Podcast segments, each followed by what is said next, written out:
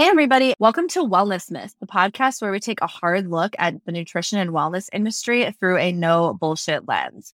My name is Emily, and I'm an anti diet, intuitive eating registered dietitian and yoga teacher. And my name's Vanessa. I am also a registered dietitian and I specialize in hormones. Emily and I met back in college when we were studying to be dietitians, and we basically never left each other's side since the moment we met. And post grad, we haven't really left each other's side either. We live across the country from each other, but that hasn't stopped us from being business partners and talking almost every minute of every day. This is all very true. Vanessa and I decided that we wanted to share some of these conversations with everyone. So, with that, let's get into this week's topic.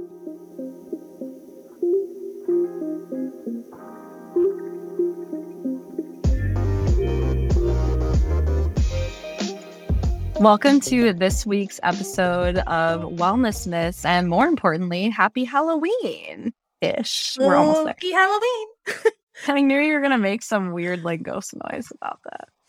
I really wanted to say spooky Halloween. Like as soon as you pressed record, I was I was not listening to what you were saying. I was just waiting for you to stop speaking so I could say spooky Halloween. And the really like spooky, truly spooky, truly frightening thing is the topic of Halloween candy. Because I feel like for so many people, this is such a huge trigger, especially for overeating, especially for like binging, um, you know, people really tend to kind of struggle with their relationship to abundant candy around at every store, every place of work, in your house. So we just kind of wanted to check in with everybody and talk about that. Yeah, let's get into it. So, Emily, how do you feel about trick or treating? okay, so there's a reason that I brought this okay, up. I, I know. Yeah, yeah.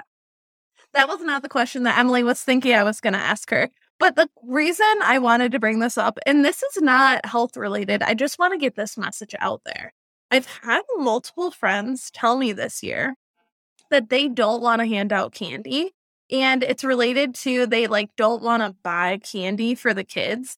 And you know what? I just want to say if you have the disposable income to buy candy, you better be getting your ass out there and buying candy for these kids because these kids want and need candy on Halloween. And I am a dietitian. I'm, I'm saying this. So please, 100%. for the love of God, buy candy for the kids. Well, and and I think like another reason that people might kind of want to trend away from that is because they feel like they can't keep candy at the house. Like, oh, if I have extra candy, potentially, like I'm just gonna eat it all. Or if I'm sitting there passing out candy, I'll be like uncontrollably eating it, not able to stop myself in any way. I think that's definitely something I hear a lot from people. Yeah, which is an interesting thing that, you know, people feel so out of control with candy. Why do you think that is?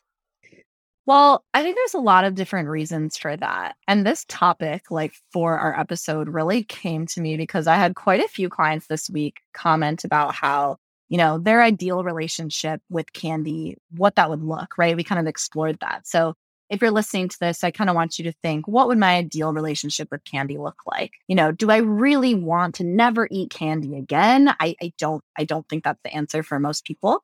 Um, would I like to be consuming less? Would I like to feel like candy doesn't have a pull or a hold on me? And if this doesn't resonate with you with Halloween candy, it can be with any food, right? We're just doing this because it's fun and I'm obsessed with Halloween. But I think, you know, examining what you want your relationship to look like with candy first, and then thinking about what it currently looks like, right? So many people, especially around this time of year, are saying, oh my gosh, there's a candy bowl at work, and I just come by every day and I eat like eight of them. You know, some of that might be like boredom, some of it might be habitual, like you're just going over there, we grab one, we go back, we're mindlessly eating, right? That might be coming into play we might just feel like we can't get satisfied no matter how much candy we have. And we might be feeling like you know, oh, we better get it in now because I don't keep candy at the house. So I better get it at work. Right. So all of these situations, kind of like what's in common with all of them is that there's this underlying anxiety and worry about candy. And it starts to become sort of obsessive at times. And that's when we start to go down a path where we're way far from that internal regulation of our candy intake or any other kind of intake.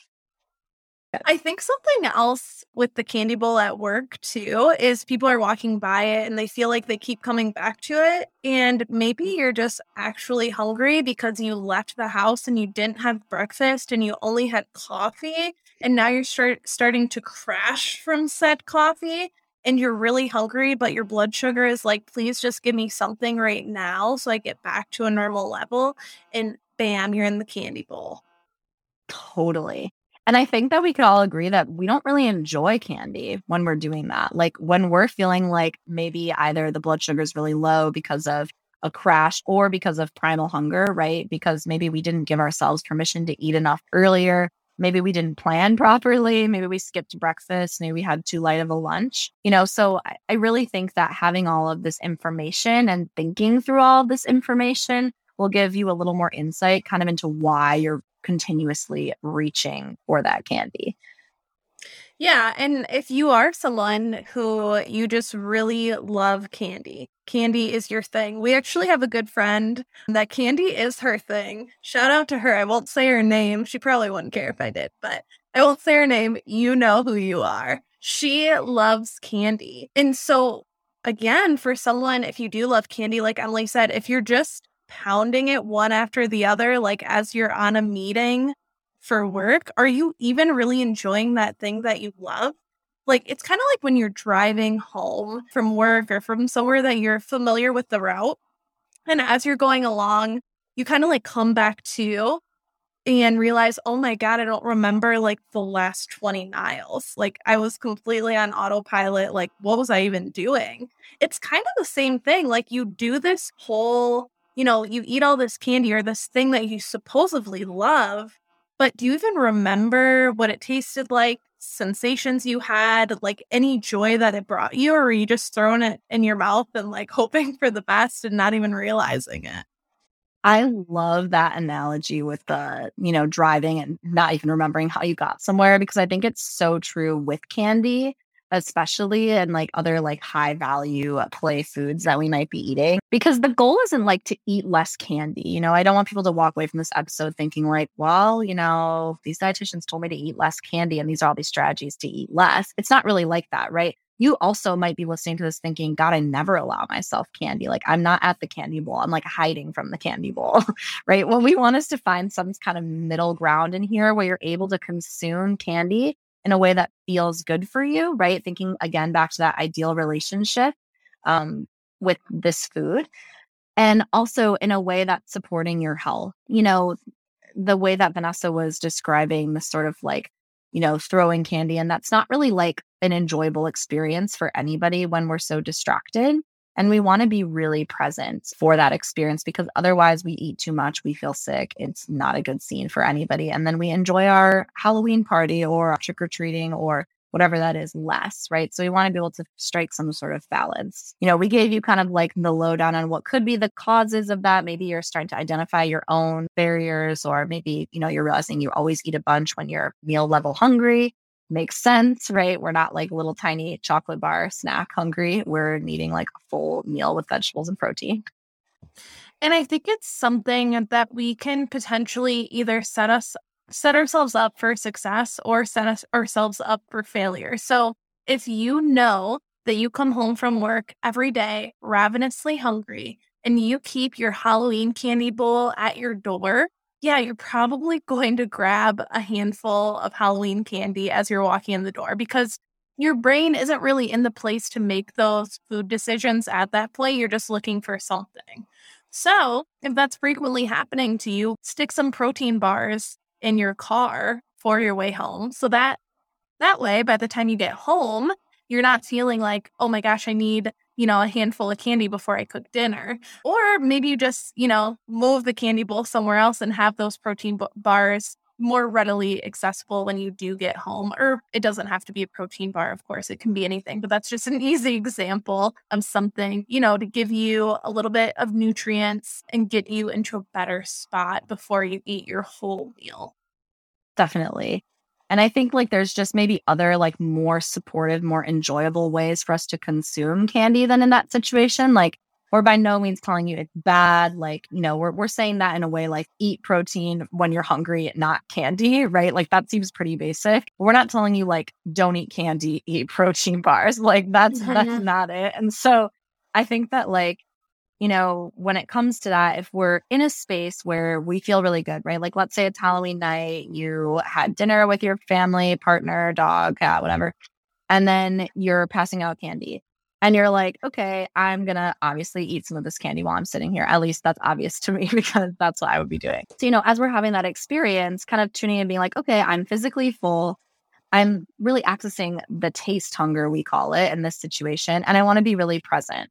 Right. So maybe I wait for a break in the action, right? I want to be able to like really bite into whatever this candy is and enjoy it. And knowing the fact that like if things start to get wild and you look down, you're like, oh my gosh, like I overate all this candy, you know, let me take a break, whatever.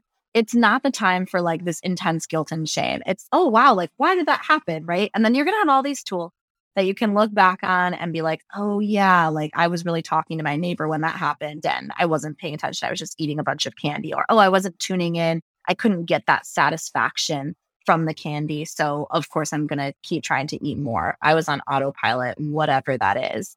But knowing that at the end of the day, you know, it's Halloween, like it's normal to eat candy. It's kind of normal to eat so much candy that you might even feel a little weird, right? You might not feel great the next day, whatever. This is a candy holiday. It's like literally one of like maybe the whole point, the way that we celebrate it. And I think that, you know, that unconditional permission to enjoy the holiday it may look like overeating. You're not a perfect person. You don't have to be. This isn't attached to your morality in any ways. We're giving you tools, but know that if something does happen and we overeat, it's it's normal. It's going to be okay. You'll wake up, you'll eat normally, you'll drink water, you'll hydrate, you'll move your body, whatever you need to do. We're we're not trying to overcompensate the next day and restrict food or anything like that. You know, we're we're trying to just get back to as normal of our diet as we can what having a little candy one day out of the year is not going to completely throw your health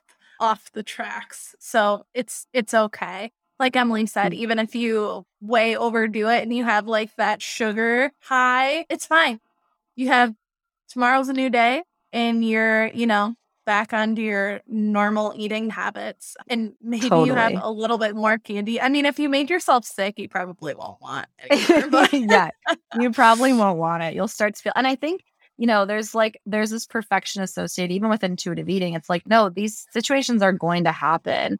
You know, like you're going to be in a situation where you know you know the what the right answer is, and you still take a different path, right? You know it's time to stop eating candy, but you still eat it. And Vanessa and I are as dietitians constantly in this situation. Like I'll expose us here. Both of us will talk about how sometimes we'll have coffee as an appetite suppressant if we know we can't eat for like two hours and we have no access to food.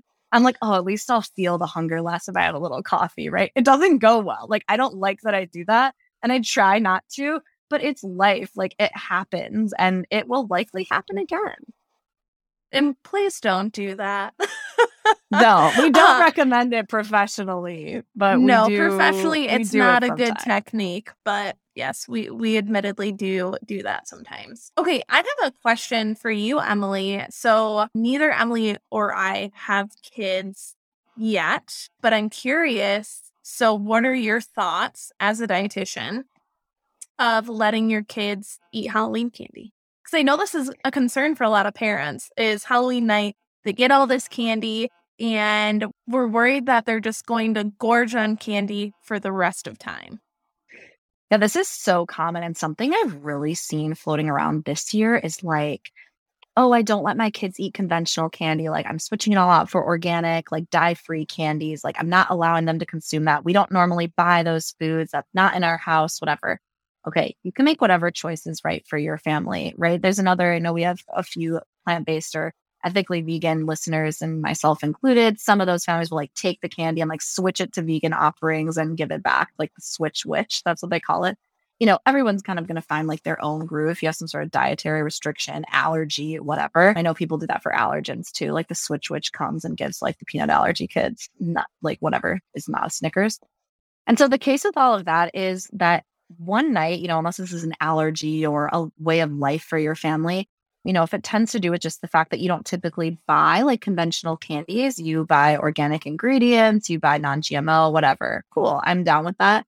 But the fact remains that like one one event of eating candy like this is not going to increase your toxic load of pesticide. It's just not going to happen. Like it is just it's it's scientifically false, right? You know, you don't need to be so worried about your children with the candy. And what really I see oftentimes in my own practice and my personal life is the kids with the biggest restriction on sugar and candy like that end up being the biggest candy seekers. Like, even for me growing up in my house, we did not have like, you know, like potato chips or something. And every time I would go to a party, it was like, oh, I will eat all these potato chips, right? Wasn't even really something like we had bad messaging around. It was just like, oh, that stuff, we just don't keep it in the house, right? You can have an apple instead. And even to this day, that's a food that like I tends to gravitate more and it's harder for me to be mindful with. So I think as a parent, like just dropping into that and being like, okay, eventually this small person is going to be an adult and they're going to have to navigate candy on their own. And can we start that sort of autonomy young and start that trust in our body at a young age and give our child the gift of being able to navigate that for themselves? They eat enough candy to make themselves sick. Okay, that's a lesson learned, right? That happens to us as adults too. We've been talking about that. So, giving your child autonomy with that can be really helpful. This is a nuanced experience, of course, but giving your child that autonomy, at least on Halloween night, to be like, okay, this is the candy night, do what you will, whatever. See what happens. Your child will learn, your child will be able to regulate, right? And then as we continue to have the days after Halloween, it's like, okay, this is a meal that, you know, you can select pieces of candy and that those can be served at your meal right? It doesn't have to just be like full, you know, your child's throwing up every day and you're like, well, Emily told me to allow me as much candy as I want. No, it's not like that. It's just that don't stress yourself out about one night of your children consuming candy. It's going to be all right, is my main point and my main view.